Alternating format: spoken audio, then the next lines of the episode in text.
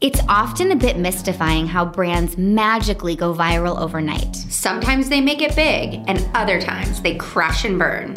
Is the road to brand fame and a bump to the bottom line worth the risk? I'm Alexis, And I'm Melissa. and we're just a little obsessed with these marketing moments. So join us as we break down the craziest brand stunts from how the idea sparked to how the heck they pulled it off. Or didn't, and of course, will it stick?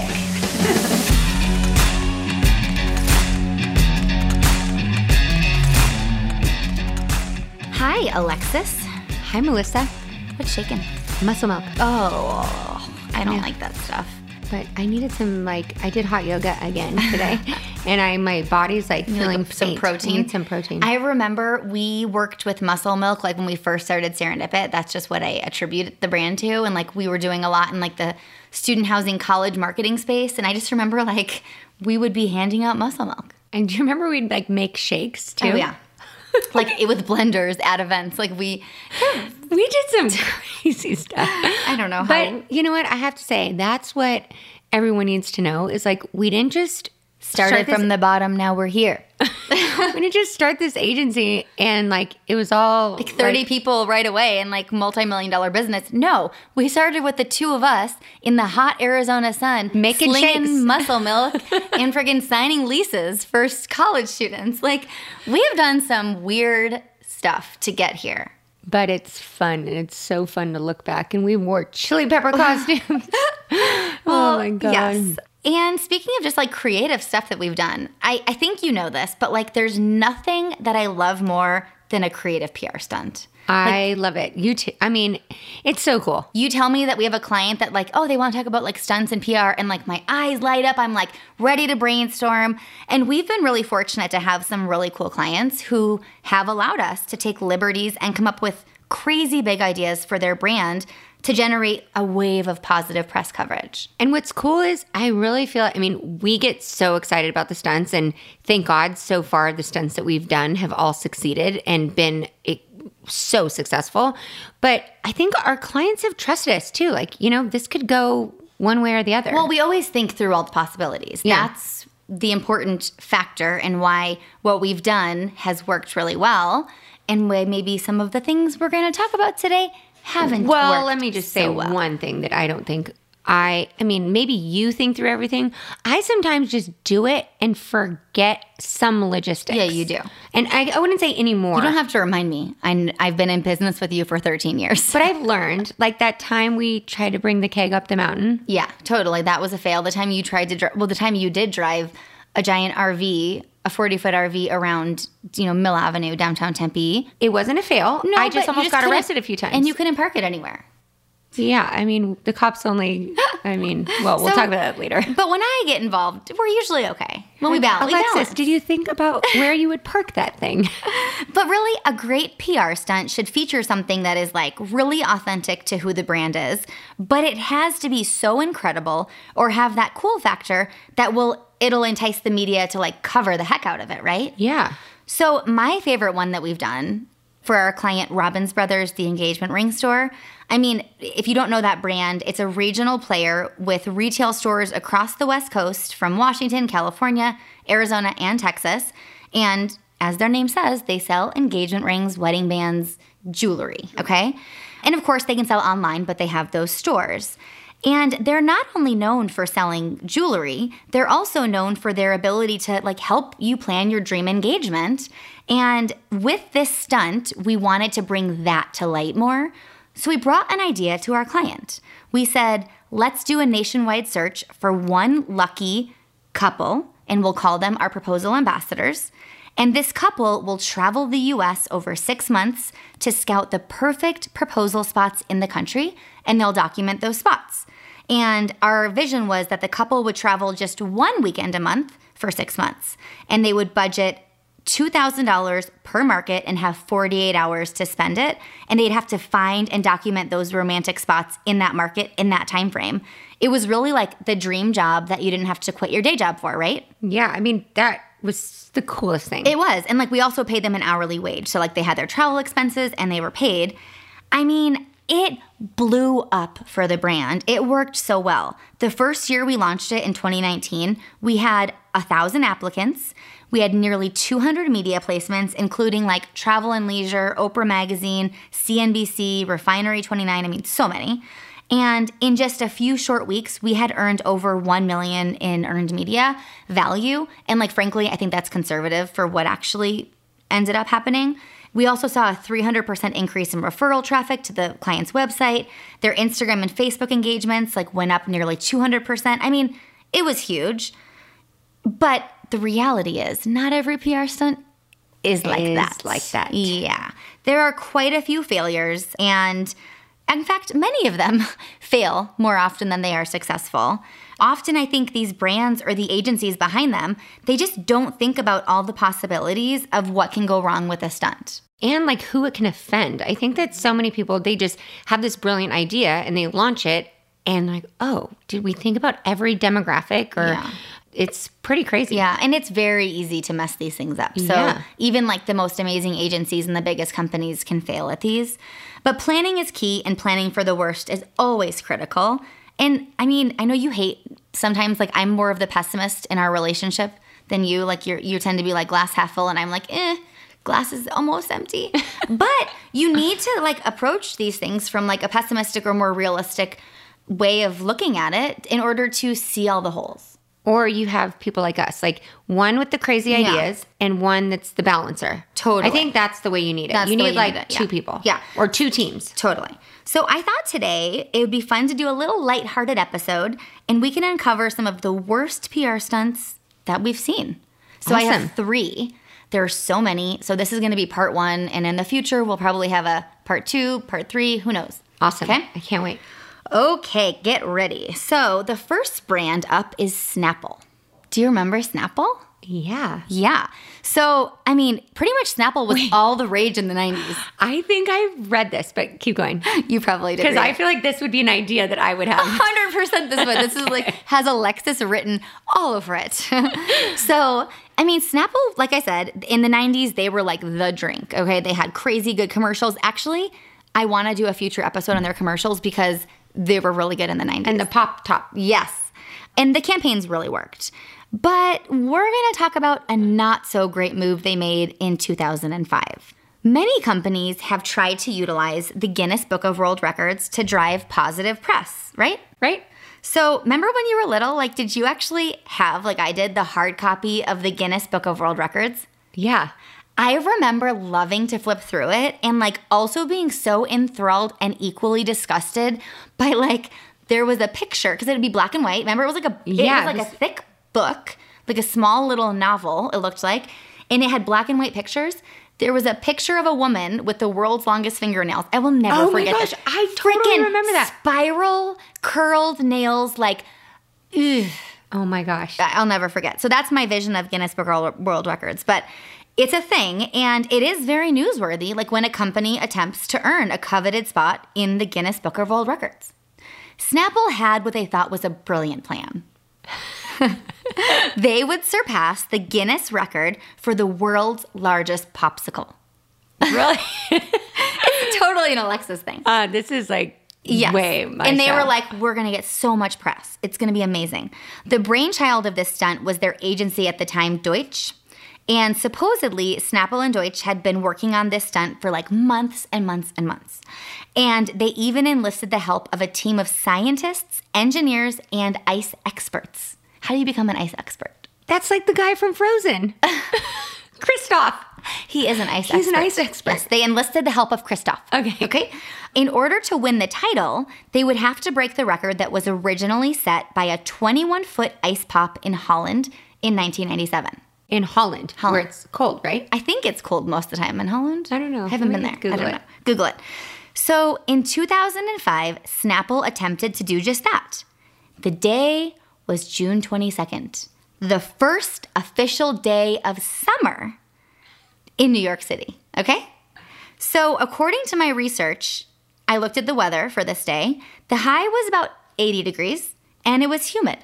So by 8:20 a.m. when this stunt began, it was already 75 degrees. They wanted to promote their new kiwi strawberry Snapple on ice. So they mixed and froze a huge 25 foot tall, 35,000 pound, which is 17.5 tons, kiwi strawberry popsicle. I mean, sounds delicious, right? I mean, Yum. yum. And kiwi strawberry was one of my favorite flavors. Oh, yeah, delicious. In order to officially get awarded the world's largest popsicle title, they would have to erect the popsicle to stand upright. And they chose Union Square to do this. Brilliant. Yes. They the truck- concept's great. Yeah. They trucked the giant frozen treat in a freezer truck from Edison, New Jersey to Manhattan, and they began the attempt to raise it with an enormous crane. And there's a nice little video I will throw up on our willitstickpodcast.com for you to watch. Around 40,000 people showed up to watch the giant treat, and those people were in for quite a surprise. As soon as the popsicle was taken out of the truck and it was just elevated at a little angle, not even in the sky, just in the truck on a little angle, gallons of pink, gooey liquid oozed out of the popsicle and into the streets. Pedestrians began to flee, like in terror. I feel like this is like what was that? Honey, I Shrunk the Kids when the baby's just Yes. walking down the streets, like the giant popsicle shows up. Oh my And god! like there was gallons of ooey gooey sticky stuff covering the streets. The police and the fire departments were summoned. Breaking News Network, which monitors like police scanners, sent out what might be the most unexpected alert you'd never thought you'd hear. oh my gosh! They said, a giant popsicle being displayed by Snapple has melted in the heat and sun and spilled all over 17th Street. FD on the scene, attempting to wash down the roadway. Sticky goo all over the area. Oh my god! In videos I watched, you can like see the team freak out behind the scenes.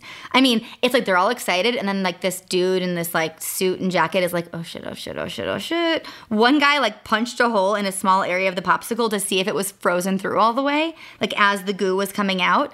The crane operator puts his head down. He's like, oh my god, how did I get into this?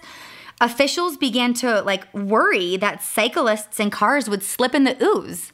It was that bad. Oh my gosh! So, according to the New York Post, there were also several minor injuries associated with the sudden wave of liquid. So you know what makes me think? Sometimes when we come up with these stunts, we send like. I come up with a stunt and then we send our team to do it. Like, I wonder what team was on the ground. What if it was like junior level team It members? wasn't. No, but I mean, who was there to like avert this crisis? I mean, Snapple officially pulled the plug when it was raised just at a 25 degree angle because of the mess. The mushy giant treat was then trucked away, and they thought it would be a good idea just to raise an ice sculpture with the Snapple logo in the air. But it wasn't, it didn't really solve the problem. There were many working theories as to why the stunt failed. The PR team said it got mushy on the trip from Edison. Or maybe the problem was the vibrations inside the truck, which might have changed the structure's consistency. Another claim was that maybe the molecular structure of the sugar, water, and ice, and the fact of where the stick was lying and temperature were the issue. I mean, duh, it's hot and it's a popsicle. Wait, so I yeah, how did they not think of this? Again, they I mean, did I- not they- have the they- me and you team. They said they had ice people on it. Like they had Kristoff telling them what to do. But in theory, if it's that big of a popsicle, it shouldn't melt that fast. So something did go wrong, clearly. Like it should have survived for a little while. It didn't even survive. I mean, was there a test popsicle? No, there was No. no test popsicle. So, right when it was clear that the stunt had gone wrong, Deutsch shifted gears from like the happy go lucky media relations to implementing its crisis plan. So, the PR manager for Snapple at the time, her name was Lauren Radcliffe, she said, At the end of the day, we think that people had a great time. She said, if you're looking for brand awareness, I don't think there's a person in the United States of America who doesn't know that Snapple just launched Snapple on Ice Pops. And I would agree with her. People knew. they knew. They knew. I mean, I do think it's a little bit of a bigger deal than that, but she did play it off well.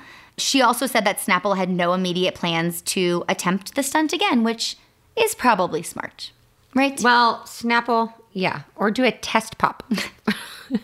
I agree. Couldn't they have done it in the winter? I know it's off season, but like, I don't know.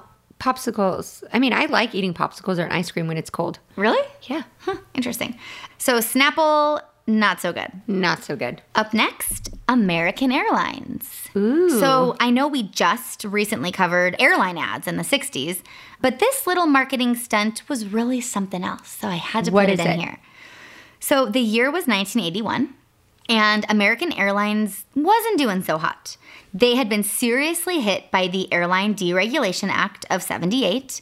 And as we already know, this act deregulated the airline industry in the US, which removed federal controls over areas like fares, routes, and market entry of new airlines. Okay. So, in that airline ads we did, we talked about like part of the reason all of the airlines marketed the hell out of their, their sexpot stewardesses was because of these government controls. Well, this was the act that changed that. Okay. So, American Airlines posted a $76 million loss in 1980, and they were dealing with new competition, reduced ticket prices, and a changing industry that, frankly, was taking them down. So, they had a new president, Robert Crandall, and he was on a mission to fix the problem. And at the core of the issue was they needed cash, like quick. Quick. Yeah. So in the early 80s, you probably don't remember this, but your parents for sure have told you about it. Interest rates were insanely high. If you got a 6% interest rate, like you were scoring big. Like 11% was the average, and it rose to 20% by 1981. Whoa. Yeah. So the prime interest rate, which is an important economic measure, eventually reached 21.5% in June 1982, the year you were born. In June, too. It's crazy. Right around my birthday. So good old Robert. So basically, why I said that is like he couldn't borrow the money. It was Yeah. too freaking expensive. So good old Robert had a brilliant idea.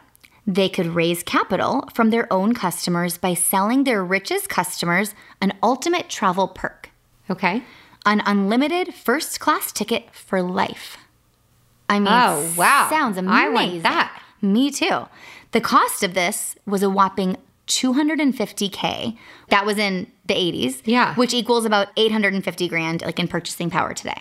Wow. A lot of money. Like I don't have that kind of cash to just I dump mean, on like couldn't people just buy their own plane? uh, I don't know. I mean the operating costs and like you couldn't go out and having a pilot on staff. No. Yeah, There's no why way. not? That's a lot of money. Period. The president initially thought that big corporations would be the ones who would end up buying these passes like for their top performers.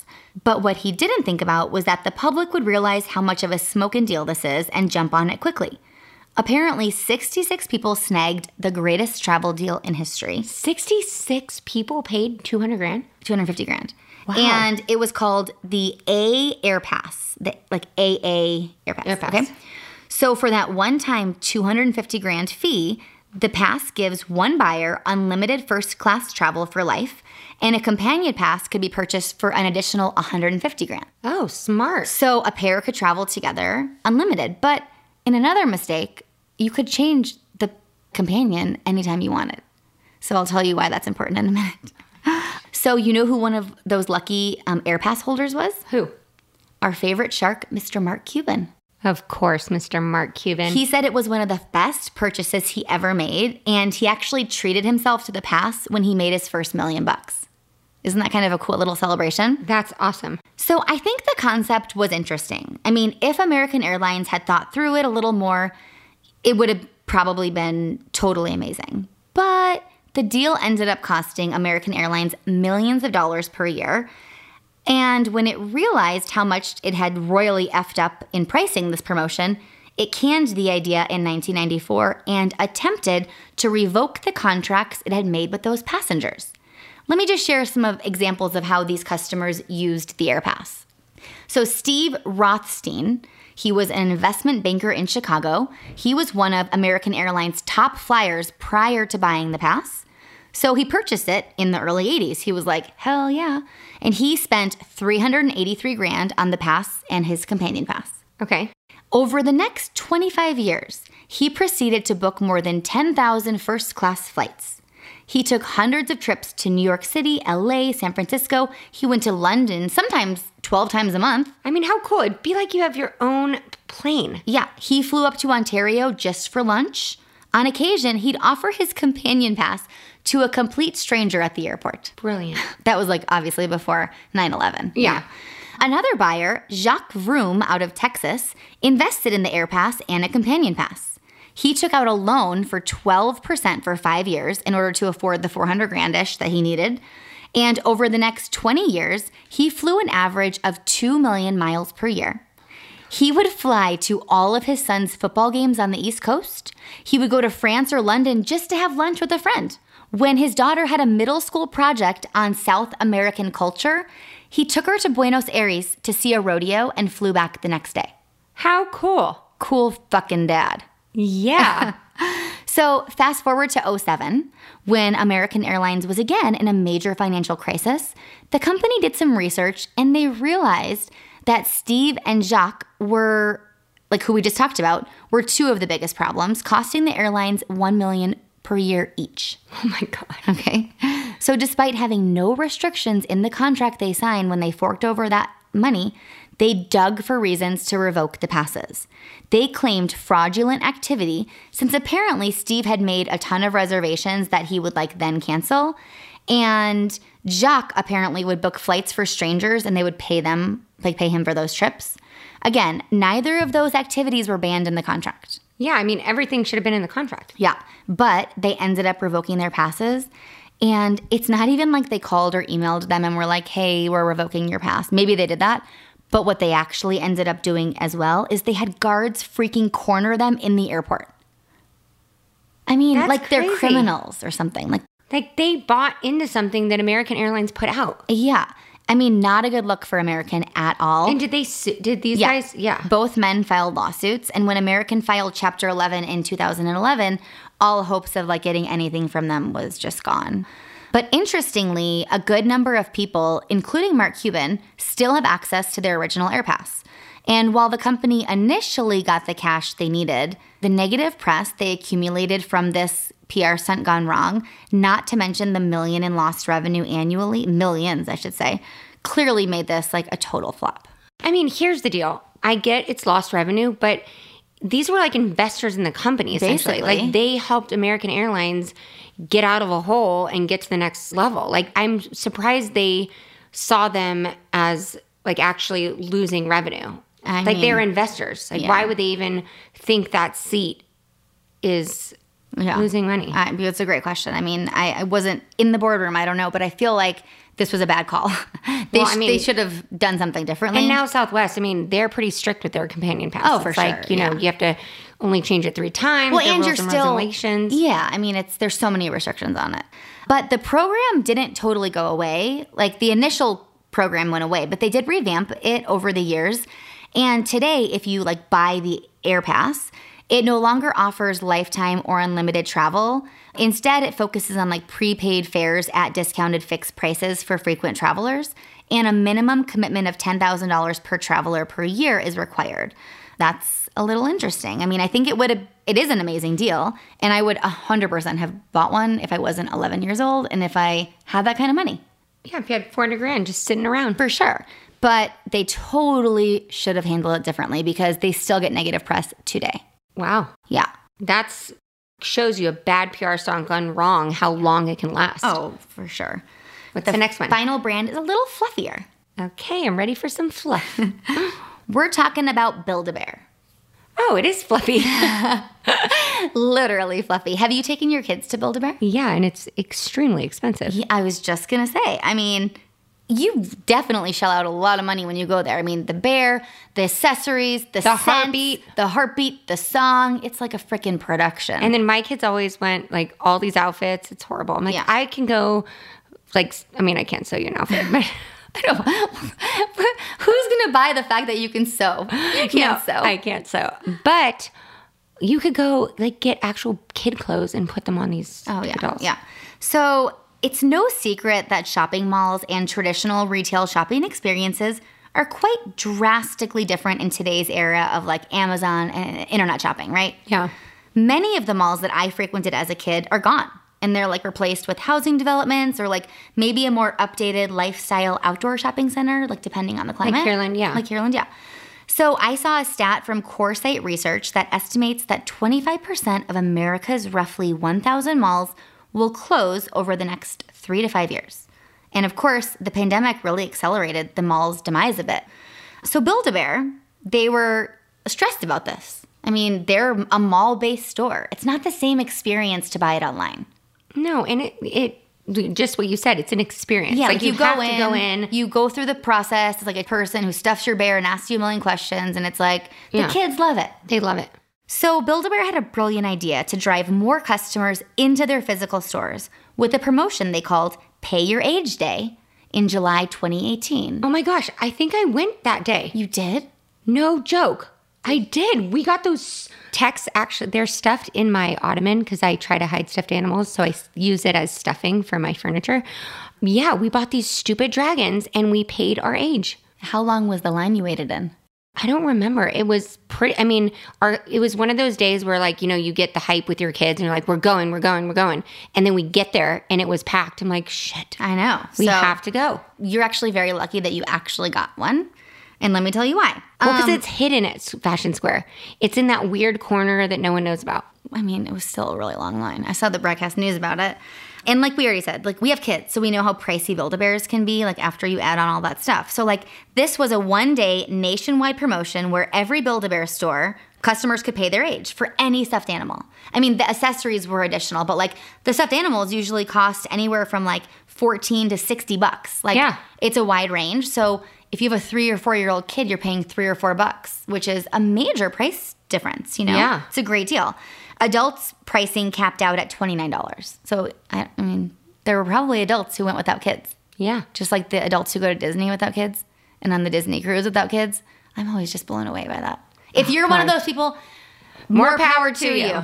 Well, you probably have all the secrets like Sawhill has about what to bring in your hydro flask. yeah. Shoot. But I'm not so into that. The promotion went a little too well. Initially, it went a little too well. Customers flooded the mall. They waited in lines that wrapped around malls across the US, Canada, and the UK. It was in July. So, in some places, like Arizona, it was really hot. And some of the lines went outside because they were so long. Before the day was even half over, Build a Bear said it would not allow any more customers to enter its stores, citing crowds and safety concerns. So shoppers posted pictures all over social media showing lines stretching through hallways and crowds creating chaos within the stores.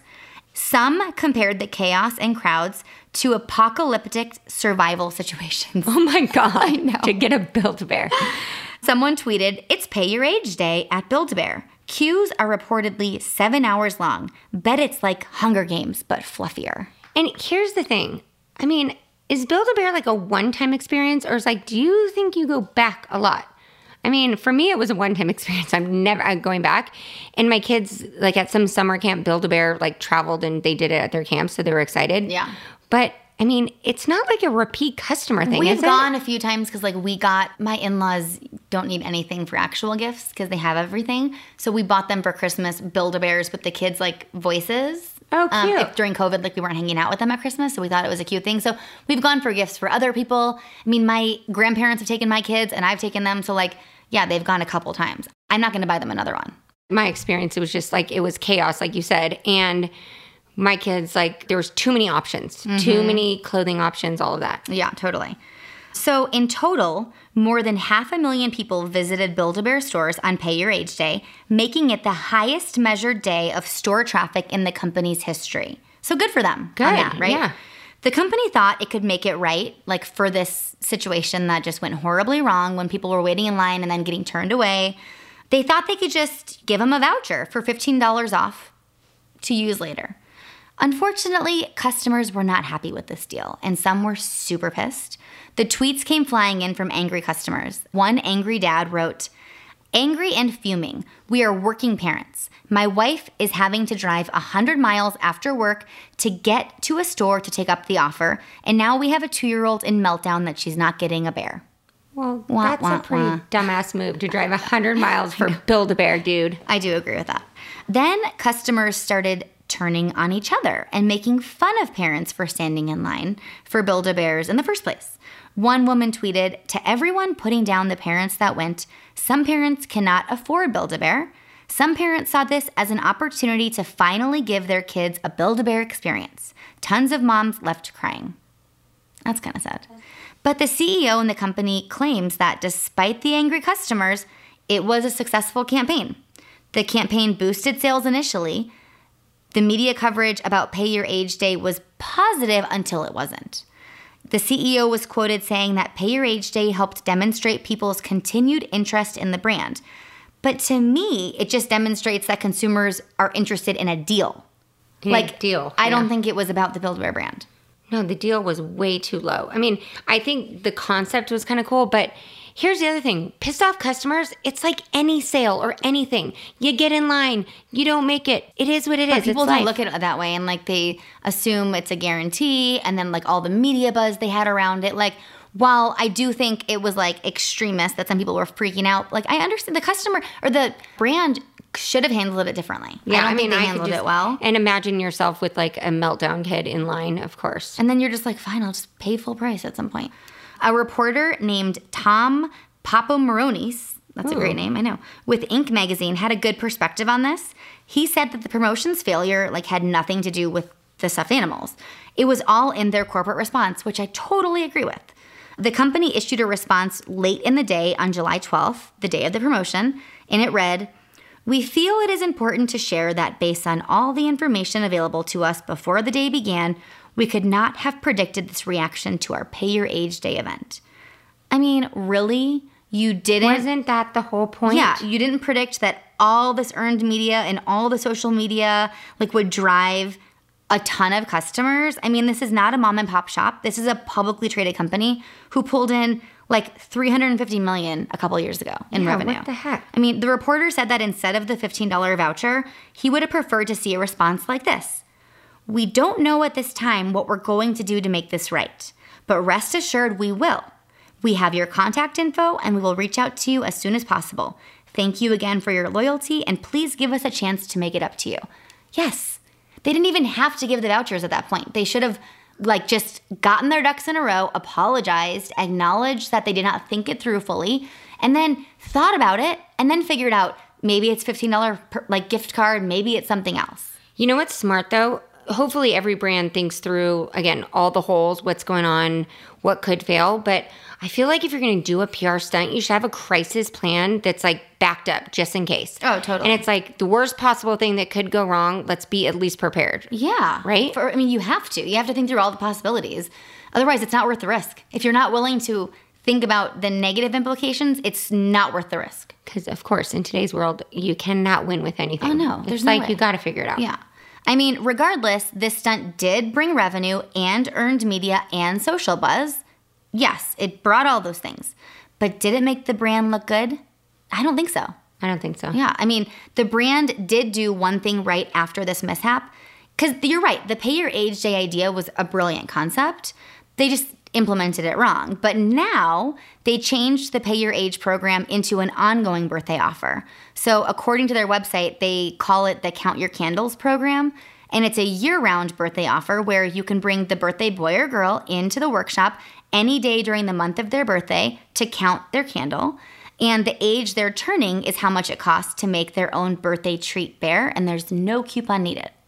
Oh, that's really smart. It's way smarter. Yeah. Because then you have 365 days Yeah. of potential for customers to use it versus one. But so, they wanted to generate. The thing is, they wanted to generate those lines. Like that was the ah, point. They were like, totally. "Let's do it."